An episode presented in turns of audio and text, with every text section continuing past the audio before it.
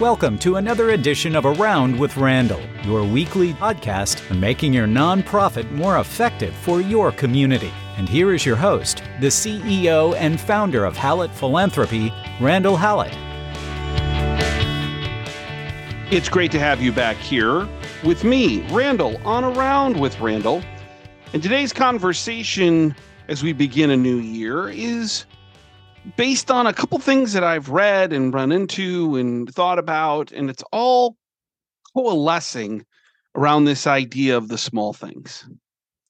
I think in life we look, in particular in philanthropy, and most particularly for those that are gift officers. And by the way, the numbers that we see from Giving USA and the trends in philanthropy indicate a push towards this. That the grand effort the big input, the big effort overall is something we should all aim for. And I do agree that the numbers indicate when we talk about fundraising and philanthropy that fewer people are making a bigger difference. But that doesn't mean we should forget about the small stuff. And that the small things make a world of difference for context, let's talk about just a labeling of maybe some small things that make a big difference. And then let's jump into kind of the rationale of why, the science, and then the practicalities, the tactical of what things you can be doing that y- you might think is small but might have big impact. So, a couple of things to think about when we discuss the idea of small things and their value. DNA is as small as you can get but yet it is an enormous effect on criminals and crime and investigations, cases. In fact, recently it was DNA that brought to light and made the breakthrough of arresting someone in a major national case. Routines, small things in routines you might think is small in my routine, which I've talked about every day. I get up every day and I the first thing I do is take a shower. I begin my day clean and it's a routine. It may seem small to you, maybe small overall, but it makes a big effect on me as I begin my day afresh and new. I have a dear friend and client who sends texts constantly about how I'm doing and what's going on in my family and the holidays and things of that nature. Very small effort, but huge impact on how I look at her, how I look at our relationship, and how I look at the world as being a place that cares. In the middle of our family activities, I try to, when it's very, you know, big do the little, in particular with my kids.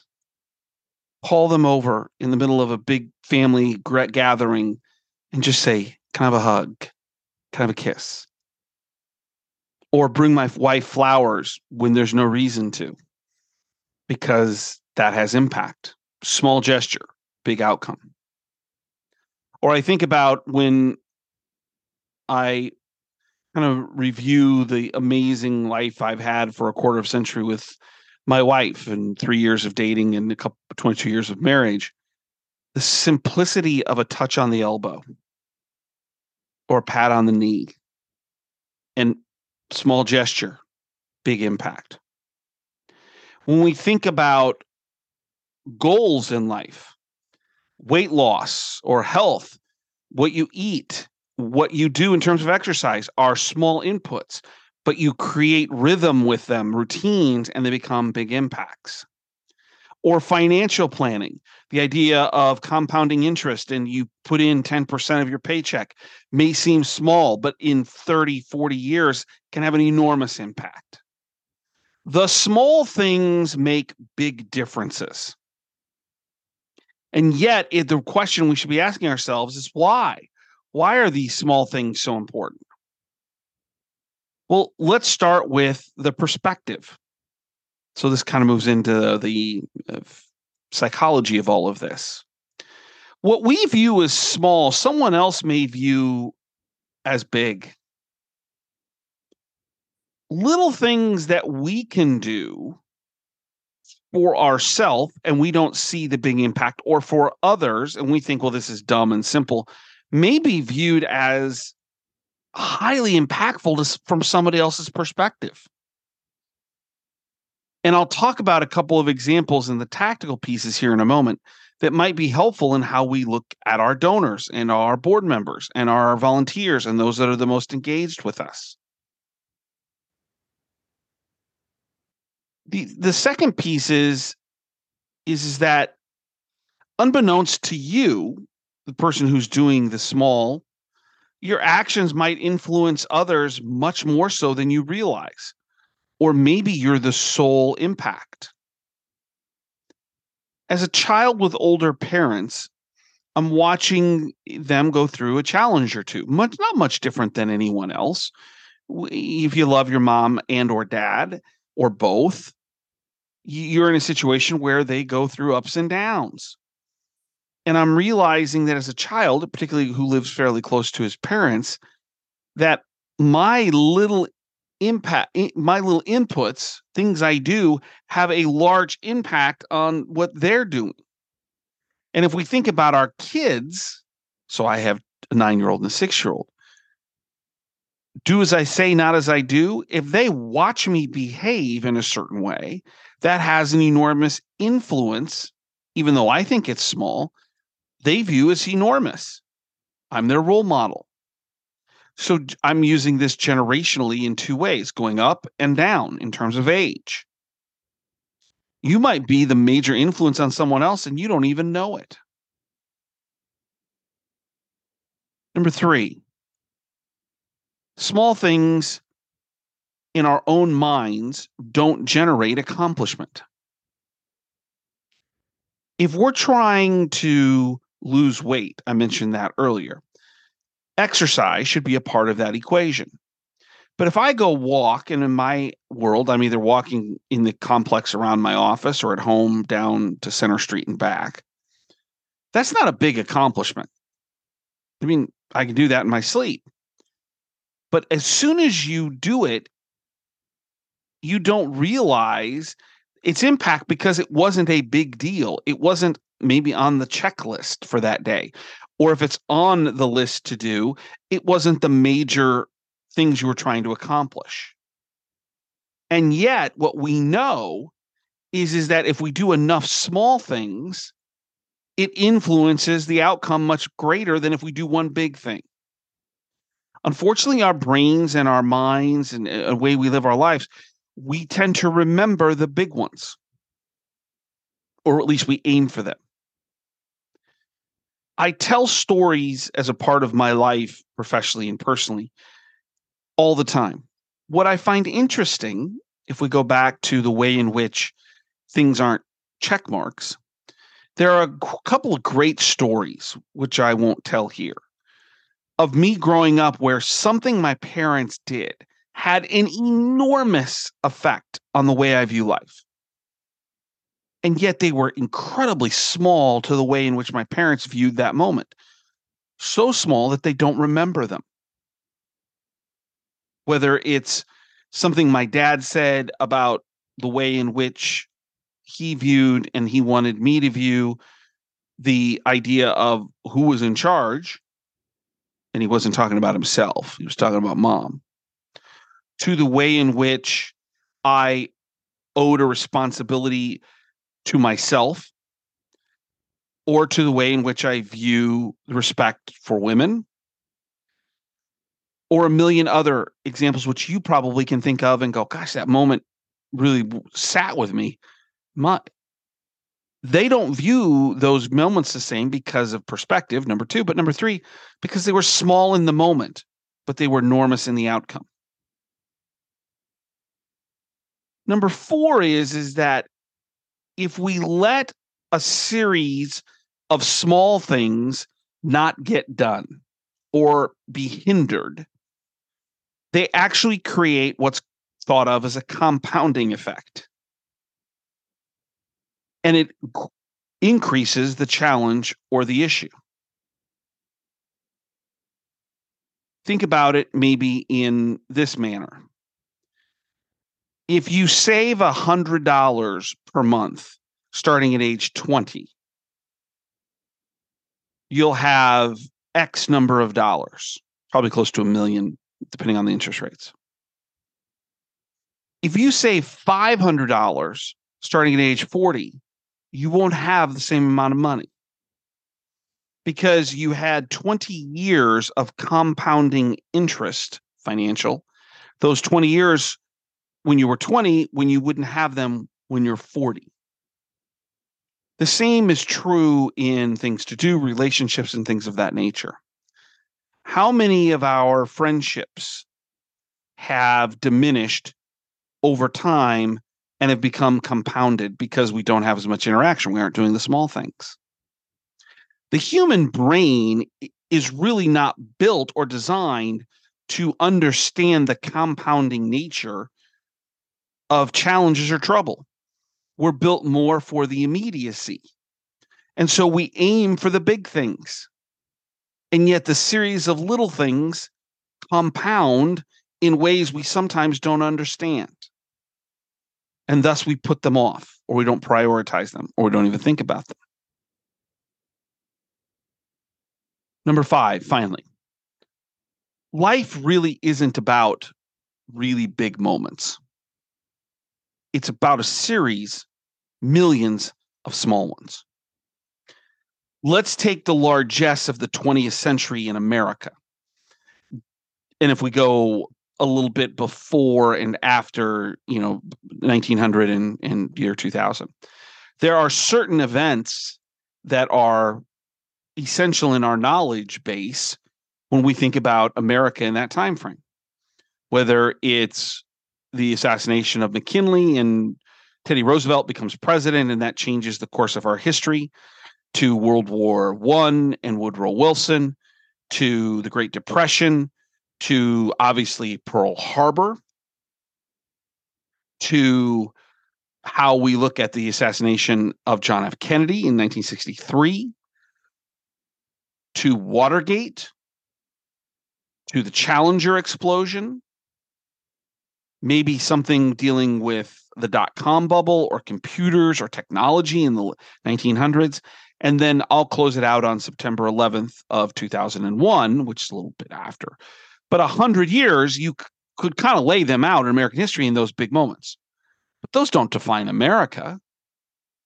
American history in the 20th century is defined by a million moments that didn't get that much press, but were quintessential to who we are as a country and what we've become. And yes, those big moments had influences on us, but in totality, they were minuscule in comparison to all the million moments that came between. And our lives are like that birth of a child, a marriage, a, a life, a death, a job change, a move, a major snowstorm. And yet, those are minuscule moments in the totality of our life that was filled with routine things.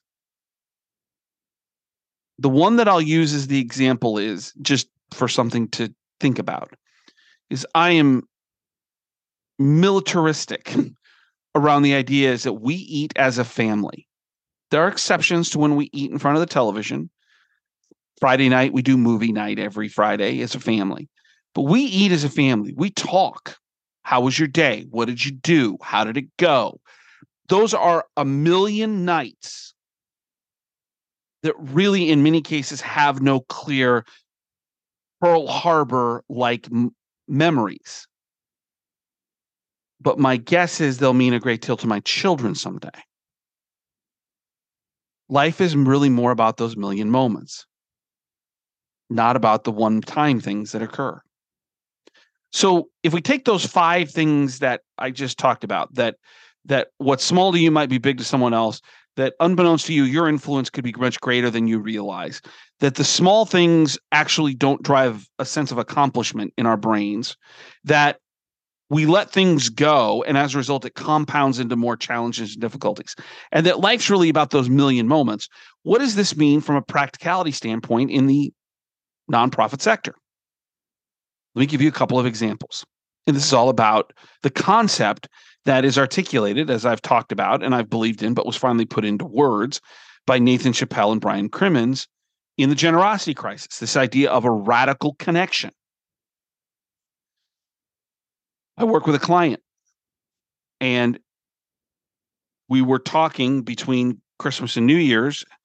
And she says, I've just had the best time. And this is an upper level manager, supervisor, leader, who literally all she's doing is doing outreach to people that they haven't heard from and not asking for money.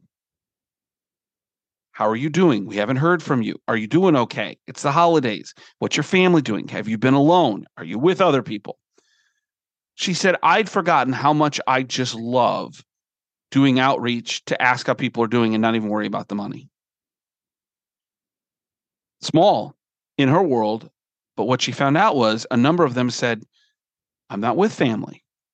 They couldn't travel here. There was an airline that had a small problem, which we've all read about. My family couldn't get here. I was by myself. I can't thank you enough for calling. The genuineness, the small thing of just having all the gift officers just reach out to people was the right thing to do. It made a difference. Now, the other side of it is they found out, well, you know, I need to make some decisions. I can't thank you enough. You know what? I'm going to, I, I, I'm going to, I'm going to write you a check five, ten times what I've normally written at the end of the year because you didn't even ask me. Now, I think that's secondary, but we're in the fundraising business. We're a nonprofit. We need those kind of people. Think about that impact. The idea of handwritten notes and cards. I don't do this very well, in part because my handwriting is so bad. I make a joke, um, but there's some truth in it, that Mrs. Forsberg in fourth grade failed me for both handwriting and spelling. And I'm the first and only person in the history of Rockbrook Elementary to hold that distinction. But what is the value of a handwritten note? When you get it, do you pay more attention to it? Someone took some time. What does that mean to you? Why aren't we doing that more? Small impact, small, small action, small thing, big impact. In terms of donor relations, there was a gentleman that I used to work with. He's passed on, so I feel more comfortable talking about it. But his name was Mike Harper. He was former CEO of ConAgra and RJR Nabisco. Mike, in his later years, I maybe once every 10 days would pick up a cup of soup from Panera, broccoli cheese, and some bread, and go over to his house and he'd have Diet Pepsi. Two of us, I would sit at his table and have lunch. His assistant sometimes would join us, Mary. He, his wife had passed away kids were around, grandkids were around to some degree, but he just loved the camaraderie. We'd talk about business, we'd talk about politics, we'd talk about Omaha, we'd talk, and every once in a while we'd get into conversation about Mike, we'd like you to be involved with this. But there was a genuineness in our relationship. I deeply appreciated who he was and what he was doing for me as a friend, as a mentor. And I told him that as much as I could. I received a phone call out of the blue uh, sometime between Christmas and New Year's. My wife and I had made a gift, and it was the number two at this organization calling me to say, I just wanted to call and thank you. I said, Well, what's going on in the background? He goes, Well, I'm actually on vacation with family at the beach in South Carolina, but I saw your gift. And I don't have much time, but I just was calling to say thank you personally. On vacation with his family, dropped what he was doing just to tell me he appreciated what I did. Small thing, big impact. The question that we have to ask ourselves are is or should be what is it that we can do that's small that may be big impact? And you just got a whole bunch of tactical examples. And they shouldn't be reserved for the end of the year. They should be continuous, constant. How do you create a sense of a genuine relationship, radical connection that's talked about in the book Generosity Crisis that actually legitimizes the value you have with all of these small actions into someone else's life. And not because they can give money, but because that's who we are in the nonprofit sector. Write down, make it a priority to do five, six, eight small or 10 small things every day to a myriad of people, staff members, donors, leaders, volunteers. And you'll be surprised what happens. You're going to make someone else's life better, but you know what you're also going to find? You're going to make your life better. It's a good lesson for me, you, and everyone else, not only in the nonprofit sector, but in just the idea of how relationships should be in making a difference for other people. And don't forget what the definition of philanthropy is it isn't money, it's love of mankind. Don't forget, check out the blogs, two a week, 90 second reads, give you something to think about, play with in your head, something I see or read that I go, wow, that's kind of interesting. We should talk more about that. HallettPhilanthropy.com. And if you want to get a hold of me, that's podcast at HallettPhilanthropy.com. Don't forget, what you're doing is important. It's making a difference. The more small things you do, the more impact you can have. Don't forget my favorite saying, which applies to directly what we're talking about today. Yes, you should sweat the small stuff. Some people make things happen. Some people watch things happen. Then there are those who are wondering what happened. People who make things happen don't have to do big things to help those who are wondering what happened. They just have to do a lot of small things that make a big difference. And if you can do that, you're going to wake up every morning thinking, I got the best job in the world. I work in the best profession I could ever imagine. And that's worth something. Appreciate you joining me here today on Around with Randall. We'll see you next time right back here. And don't forget, make it a great day.